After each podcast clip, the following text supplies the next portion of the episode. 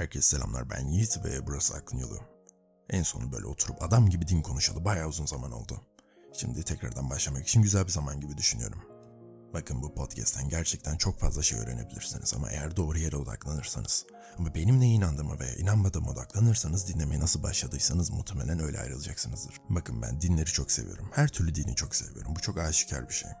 Kitapları özellikle çok okuyorum e, içlerinde çok yararlı bilgiler var. Ders çıkarılabilecek çok güzel hikayeler var ki bu bence harika bir şey. Okuyorum genelde yeni bir perspektif kazanıyorum ama kapağını kapatıp aynı konuda başka bir kitaba da bakıyorum ve bu iki kitap da aynı derecede gerçek benim için. Çünkü bu çok aşikar bir şey.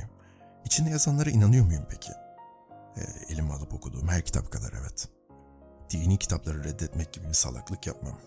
Bazı bilgiler var içinde, bazı yazılar var, bazı söylemler var, bazı tutan almayan cümleler de var ki bu oldukça gizemli.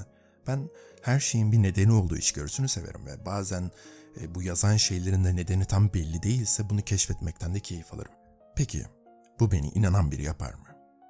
Neden yapsın ki? Adı üstünde okuyan biri yapar. Ve bu kitapları başka herhangi bir kitabı nasıl okuyorsam aynı o şekilde okurum. Her türlü bilgiye yaklaşımım sabittir. Peki bu kitapları kim yazdı? Ne önemi var? Sadece bir kitap içerisinde yararlı bilgiler var, eğlenceli bilgiler var. Ölümden sonrası hakkında bir şey bilmek imkansız örneğin kimse ölüp dirilmediği için ama bu kitapta bu konu hakkında detaylı bilgiler var. Çok ilginç değil mi? Örneğin bir gün çok sıkıcı bir yerde dolaştığımı düşünelim. Mesela bir çöl olsun burası. Ve bir kitap buldum. Kitabı kaldırdım. Kitabın bir kapağı yok. Yırtılmış. Dolayısıyla kitabı kimin yazdığını bilmiyorum. Kitabın ilk sayfasını okudum. Kitap denizde nasıl yürünür bunu anlatıyor. He ben çöldeyim ama. Neyse ben muhtemelen kitabı okurdum çünkü çok sıkıcı bir yer ve e, kitap okumayı severim vesaire. O kadar. Muhtemelen bu kitabı kim yazdı diye düşünmezdim çünkü çok aşikar ne kadar düşünsem de bir yere varamayacağım. Kitabın kapağı yok çünkü. Tabii bazı tahminlerim olurdu bunu yazan adam derdim. Muhtemelen denize yakın bir yerde yaşayan birisi. Ama bu kadar. Yani başka daha ne diyeyim? Aşikar çünkü. Hele şunu düşünsenize. Ulan bu kitabı bir insan mı yazdı acaba? Düşünsene çöldesin kitap buluyorsun diyorsun ki çok ilginç ya bunu bir insan mı yazdı acaba? ya, çöl faresi yazmış olamaz ya. Tabii ki de bir insan yazmıştır. Kitaba kitap ismini koyan zaten insan. Kapağını ve sayfalarını fabrikalarda üreten, mürekkebi bulan, yazdırmasını sağlayan da insan.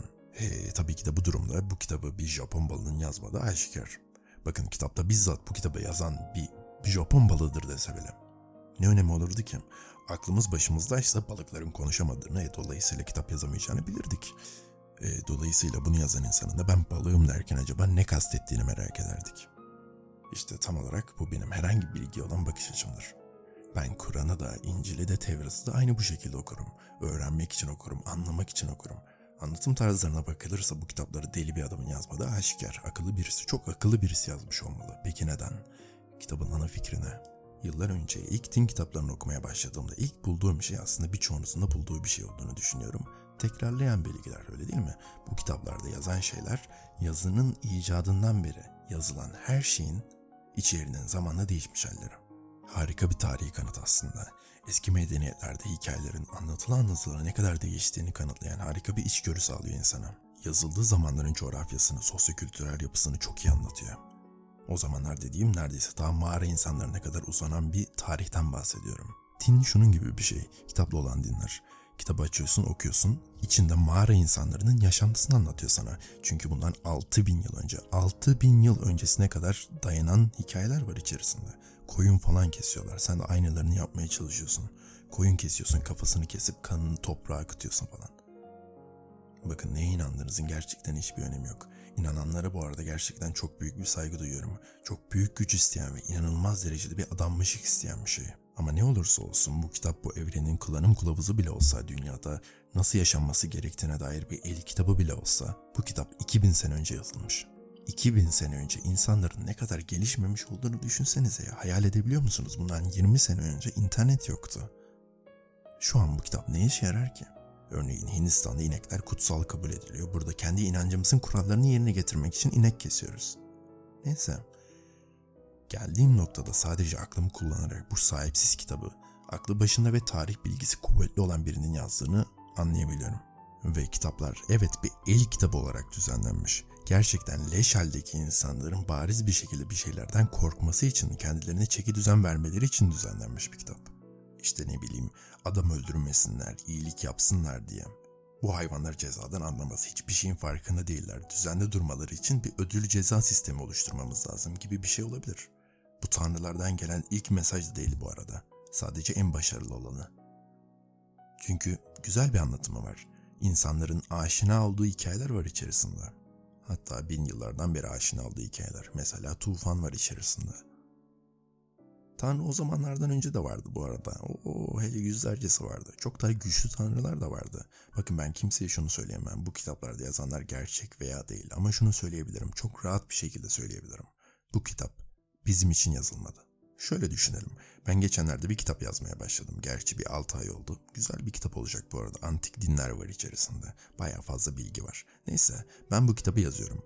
Bu kitabı kimin için yazıyorum biliyor musunuz? Sizin için yazıyorum. Evet aynen bu podcast dinleyen senin için yazıyorum. Ülkenin neresindeysen hatta dünyanın neresindeysen kitabı satın al ve oku diye. Bundan 2000 sene sonra insanlar okusun diye yazmıyorum. Bundan 2000 sene sonra sene 4021 olacak. Oha bundan 20 sene önce internet yoktu diyorum.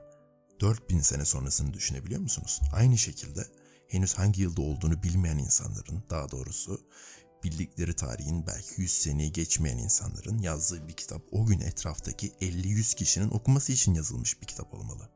Olaydan 2000 sene sonra sen kitabı anlamadığın bir dilde ezberle diye değil. İçindeki yazan şeylere inan ve inandıkça devlet sana yardım etsin diye de değil.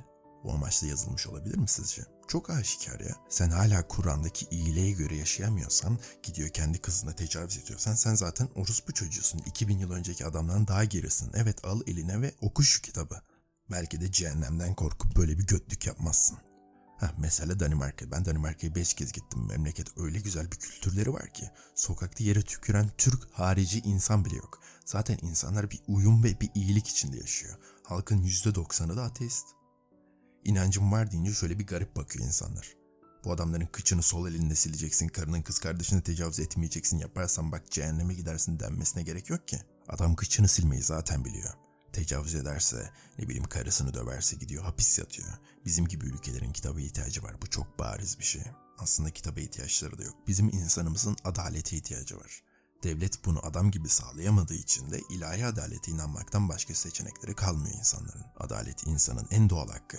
Adam geliyor sana kötü bir şey yapıyor ve bir şekilde devletin adaletinden sıyrılıyor. Sen de ne yapacaksın? İlahi adalete sığınacaksın.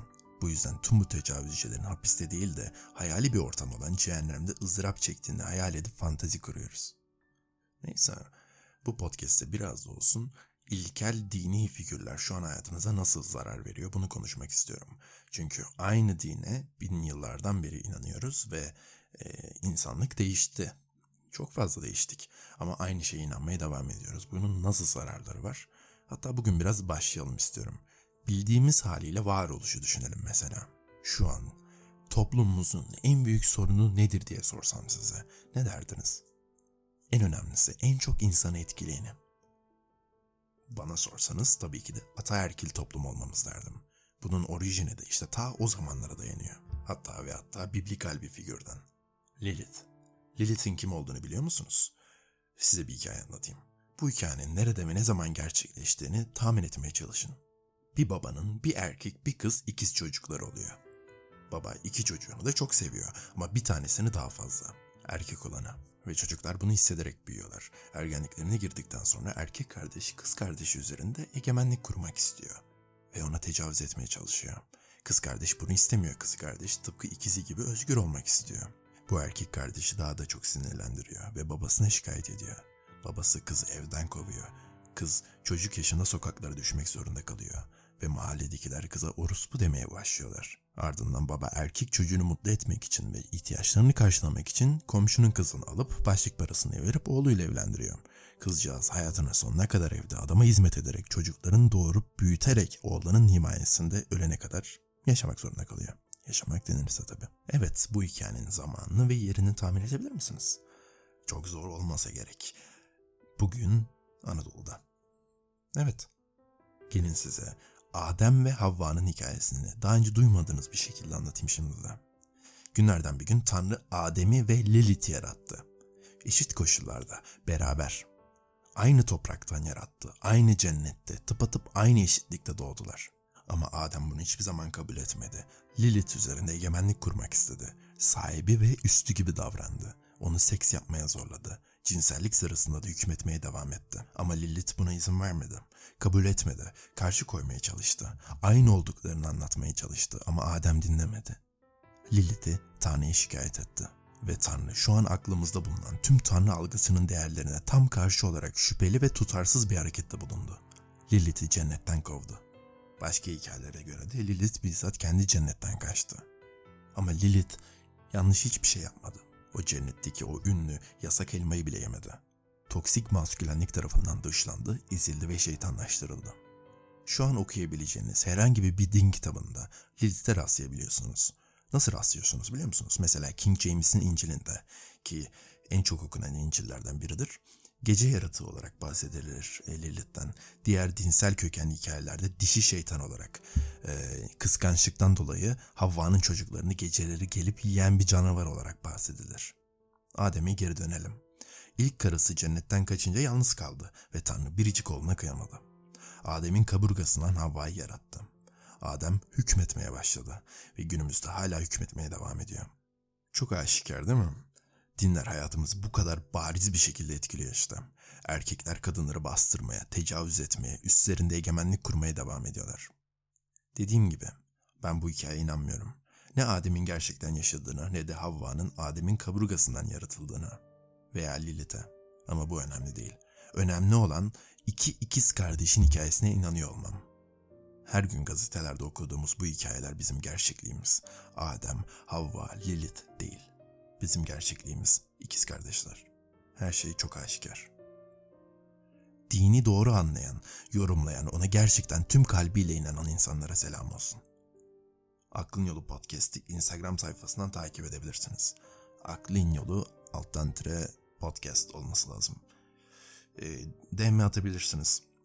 E, podcast'i hikayelerinizi de paylaşabilirsiniz. Aklın Yolu sesiyle teşekkür mesajı atıyorum özel olarak. E, hem sizin için güzel bir an oluyor, benim için de reklam oluyor. Sanırım şunu söylemem gerekiyor. Sanırım değil, biliyorum söylemem gerektiğini. Ve tüm kalbimle inanıp tüm dürüstlüğümle söyleyebileceğim bir şey bu. Gerçekten kalbinin en derininden inanan dinleyicilerimin olduğunu biliyorum. Bu bölümde veya herhangi başka bir aklın yolu bölümünde kalbinizi kırdıysam, sizi incittiysem çok özür dilerim.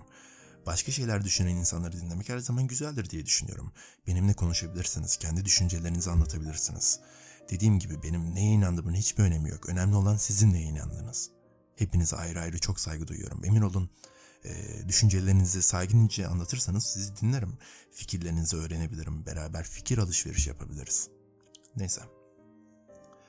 Bir sonraki podcast'te görüşmek üzere. Kendinize çok iyi bakın.